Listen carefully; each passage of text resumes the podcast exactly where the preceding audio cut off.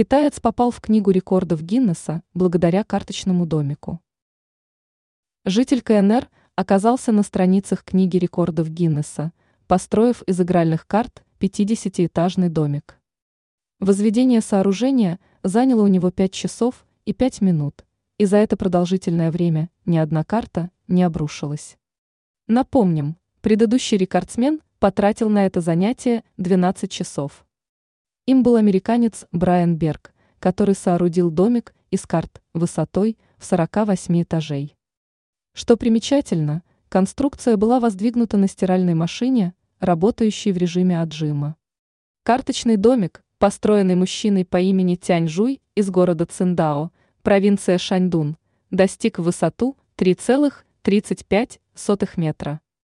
Для того, чтобы постройка была признана рекордом, по завершении строительства ей понадобилось простоять не менее 10 минут, с чем она успешно справилась.